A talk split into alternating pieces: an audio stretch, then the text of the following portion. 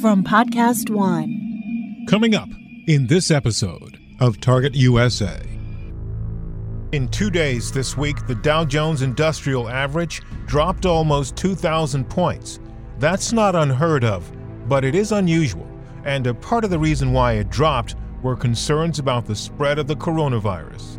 But there was a very sinister strain of information running through social media that may have played a big role in the drop. They were conspiracy theories and what we call disinformation. Out of 7 million posts and messages online, uh, a massive amount, almost 40%, that's more than 2.5 million messages, tweets, etc., that were pushing all sorts of narratives. That's Wasim Khaled, CEO of Blackbird AI. It's a software company that specializes in combating disinformation. And some of the stuff they found was downright stunning. Like coronavirus is caused by eating meat, drinking bleach will cure it. It was a genetic engineering test that ran amok and got out of control. And it's amazing how many people just took a look at a single blog post and thought to themselves, hey, that makes sense. This is a wake up call to what disinformation can do. Details coming up on this episode of Target USA, the National Security Podcast. From WTOP in Washington, D.C., this is Target USA. Russia could render huge harm to this country. North Korea's secret missile capable of reaching the whole of the United States. Dangerous terrorist. DC is repeatedly mentioned as someplace they would like to seek an attack. Cyber criminals. Decryption successful. America has a target on its back. And on this program, we investigate the threats, the people behind them, the agencies fighting them, and the impact on you. This is Target USA, the National Security Podcast. I'm JJ Green. Something weird happened with the stock market this week. It dropped almost 1,800 points in just two days. That's not the weird part, though. What's strange is a software company called Blackbird AI, which uses artificial intelligence to track disinformation, discovered a sinister effort to manipulate and distort information about the spread of coronavirus. And that information may have seeped into the information streams of many people involved in the stock market. Wasim Khaled, CEO of Blackbird AI, joins us to talk about the research they conducted and the staggering results they came up with. Wasim, what we have been reading and seeing and witnessing on the stock market has been nothing short of kind of puzzling when you think about coronavirus has been out there. That's been one of the causes for the almost 2,000 point drop in a couple of days earlier in the week um, that's been cited. Um, but you have found something else that may be connected to this, and, and this is disinformation. So, uh, start us from the top on, on first of all what it is that you do and, and how you came into this information. Uh, sure. So, you know, we are a software company that builds AI driven early warning tools that help mitigate disinformation and really information warfare uh, to provide critical insights during any kind of emerging crisis. Um, ideally, to help countermeasure the damage that disinformation campaigns can cause. Um, so, I, I, guess I would start a little bit by just talking about um, how we think about disinformation so to kind of set up um, how these things really work. And so we look at them as, as narratives that are trying to manipulate uh, and change how people perceive and think about the world and the events that are occurring around them. Um, now, a lot of people think that uh, disinformation and fake news are really just about determining whether something is true or false, right? Uh, but really, it's about whether a particular message is trying to shift somebody's belief uh, in events, uh, whether that be financial, political, or personal. Right. So we really look at when are messages trying to shift somebody's belief in something. And so you mentioned about the financial markets. Now, while you know we are not creating a definitive uh, link to the drop recently. The idea here is um, beliefs and perceptions often shape the financial markets. And if a world event like coronavirus that is putting everybody into a panic has an additional driver throwing gas on the fire on its perceived threats, uh, that could very much affect how people think about that virus and the fears and beliefs that might shift narratives that will uh, damage the financial markets and businesses as well. Okay, so, uh, so we, yeah, please go ahead. Let me jump in and ask you a couple of specific questions then. What did yeah. you find in terms of first the volume of disinformation you found, and secondly, what was some of the stuff that this disinformation was pushing? So, specifically around coronavirus, uh, really in early February, we saw a staggering level of inorganic content. In other words, content that uh, did not look to our system like human behavior, right? Um, and so we saw out of 7 million posts and messages online, uh, a massive amount, almost 40%, that's more than two and a half million messages, tweets, etc., that were pushing all sorts of narratives. So, just as an example, uh, one of the narratives were a what was called no meat, uh, no coronavirus. So this was a self-proclaimed religious leader that was pushing the fact that anyone who ate meat was the cause for coronavirus and the damage that it was doing, and the path to salvation was essentially purchasing things from him on his WhatsApp account. Now, it sounds silly, and these things sometimes may sound silly at first glance, but there were almost a million posts about this particular story in this kind of 10 day period, um, which is massive. It had a 99%. Uh, on our manipulation index, the Blackbird manipulation index, which is you know one of the highest we've ever seen. Um, and then we've also seen things like uh, narratives that damage uh, and delegitimize Chinese culture. So everything from uh, animals that uh, Chinese eat uh, cause coronavirus to even governments creating bioweapons, which were completely unfounded rumors that also made the rounds virally um, in in uh, early to mid February. You know, this is absolutely stunning. I mean, not because we haven't heard of of disinformation before. We're very familiar with it as a country, certainly after what took place with the 2016 election.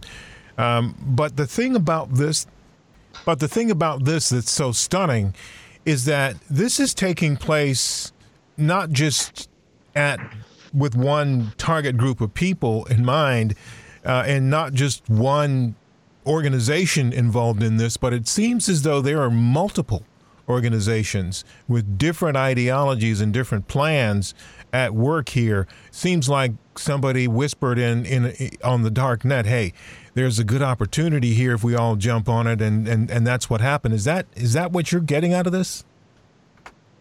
It's easy to think there may be like a ringleader, right? But you know disinformation has become, or rather the threat actors around disinformation have become a almost a decentralized network of mayhem. And what I mean by that is you'll have all types of different motives and intent. Some people are trying to make a quick buck.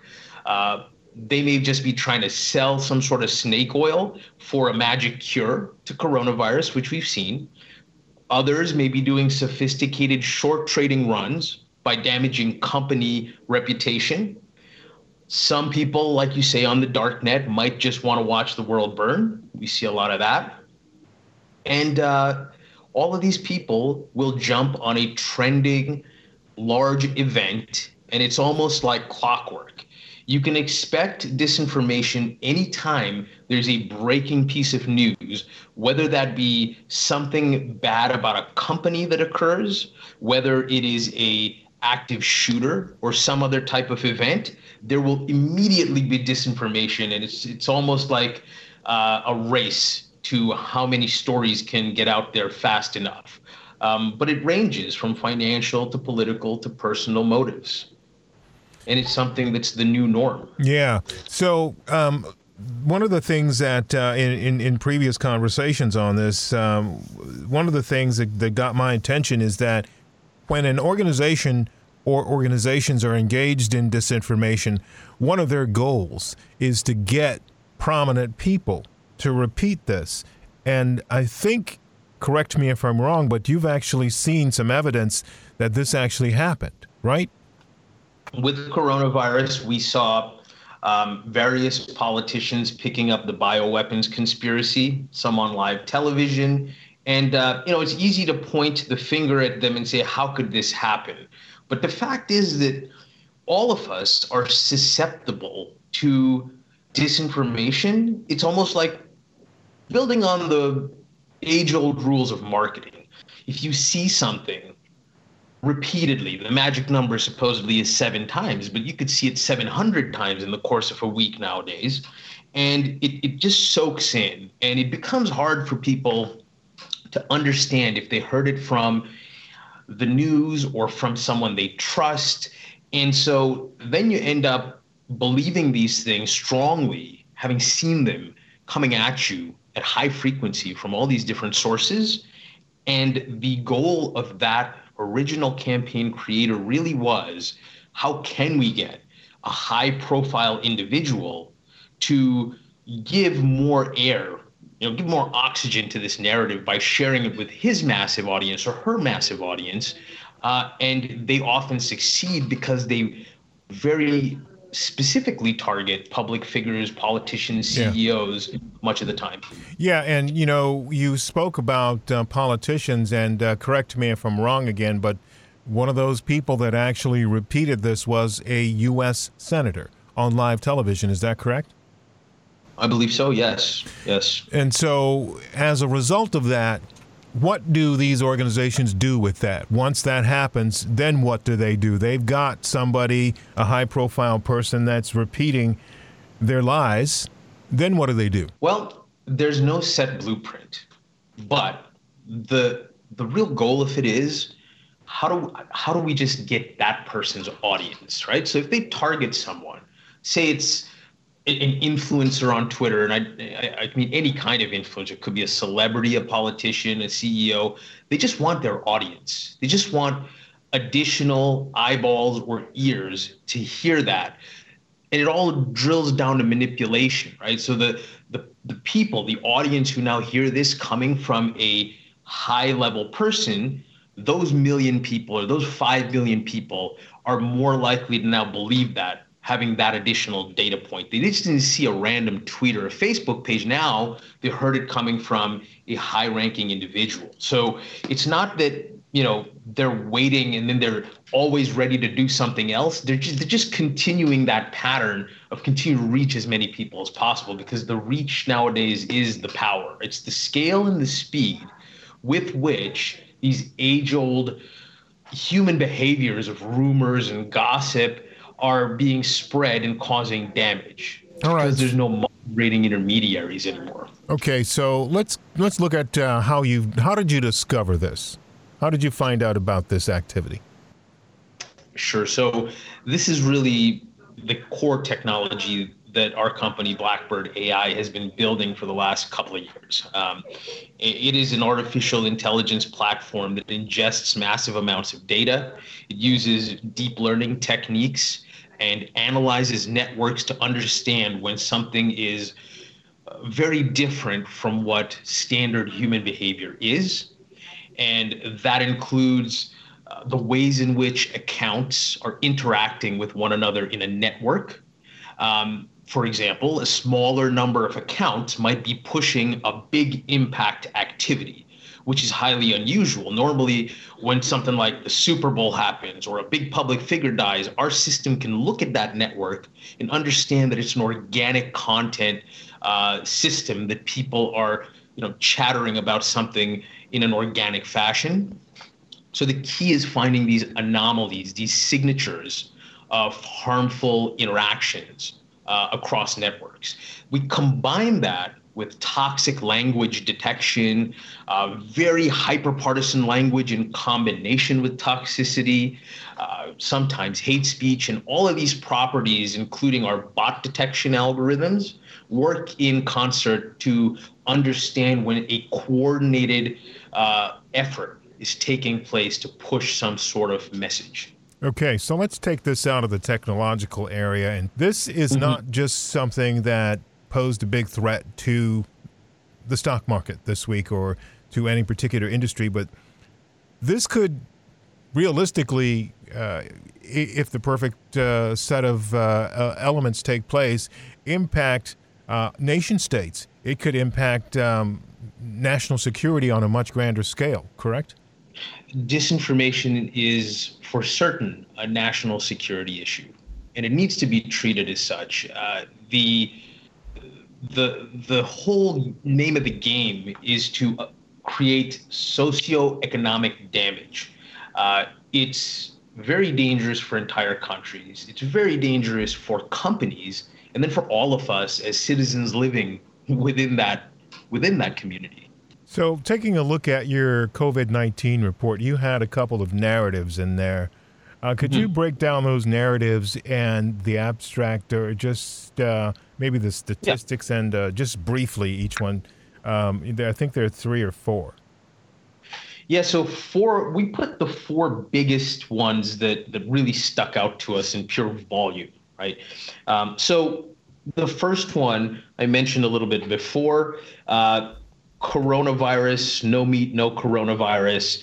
Um, uh, almost a million tweets uh, and messages that were really, again, just incredible, incredibly high level for any campaign. But this attacked many really religious communities, primarily in India, um, and the angle was that uh, you know let's use memes and images and you know iconographic uh, stories to push that if you do eat meat, you will most likely get coronavirus and, you know, donate to us, buy our sacred texts, and you will be saved. Right. So this is your kind of standard snake oil salesman, but 2020 version, right? On uh, you know on the internet.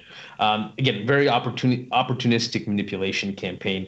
Um, the second highest one, which you know we had a almost like a 50% manipulation index, which is a uh, the Blackbird manipulation index we use to quickly define how bad a situation is.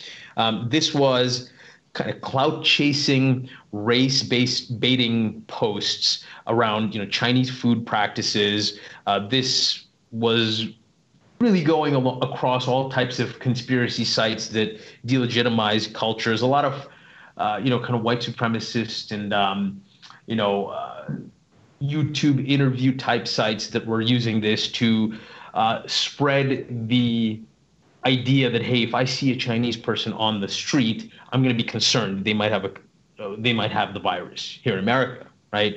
Um, which is impractical, but it happened. We know across the country just from seeing what average citizens were saying. Um, so it was a successful campaign by all means.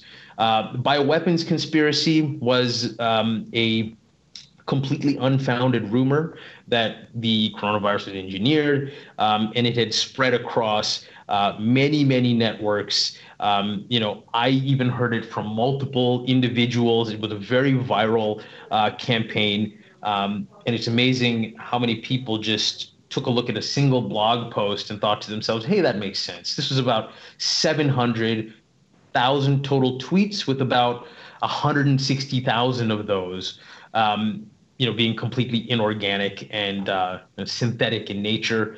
Um, this was the campaign that was actually repeated by uh, a politician. Uh, so then it, it, spread even further. Um, there's examples of that in our report. Um, and finally, there was uh, another story about uh, Tencent, a Chinese telecom company, uh, having leaked the actual number of of deaths and people infected, but it was a completely photoshopped uh, what's we kind of call a falsified leak, where you know it looks like a leak, but it was never a real document to begin with.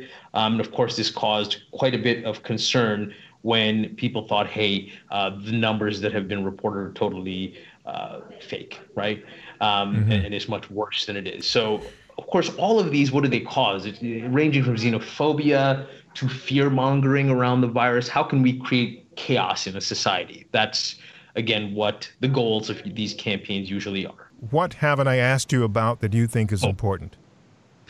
Uh, well, I, I would say that it's very important for people, leaders, both governments and companies, to not think about fake news and disinformation as some sort of a, a passing or harmless issue.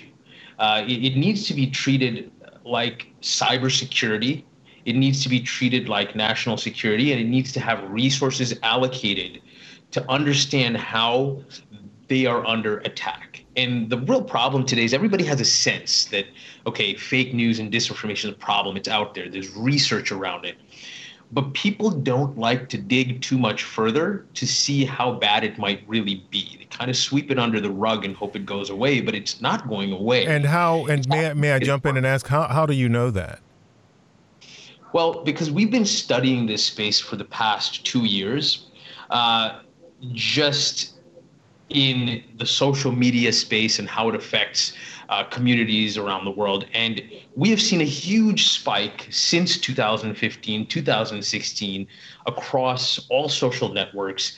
This problem about bots and you know disinformation around uh, all manners of categories it goes far beyond political. Know, some of these things seem mundane, but it's about shaping entire communities' psychology, and it's something that the threat actors who are conducting these campaigns are just getting better and better and better at. We know this is happening because we have had to adapt our technology repeatedly just to keep up. You know, I mean, we're a startup. We are fighting against massively funded, massively uh, coordinated efforts that are building this kind of disinformation machine.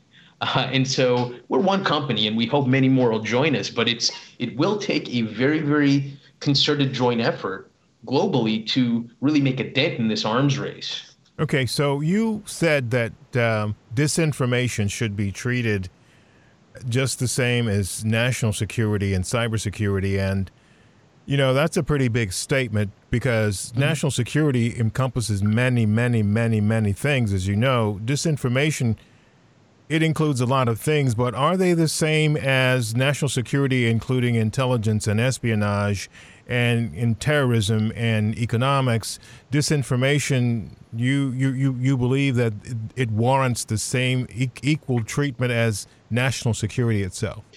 Well, you know, this is not my national security is not my background, but I work with and speak to many people where it is their background, and so I know that many countries, including our own, are taking it quite seriously and are starting to look at it as something that is of the most of the utmost importance for our country in general. Because I mean, if you think about it, if you can shape how a country thinks and believes about the world, you can change how they vote. You can change how they spend it is a direct main line to being able to infiltrate uh, a people. And so it's not it's not just my belief, um, but there are many in governments around the world that now understand this, and we're just glad that we have enough expertise in this place to help in any way we can.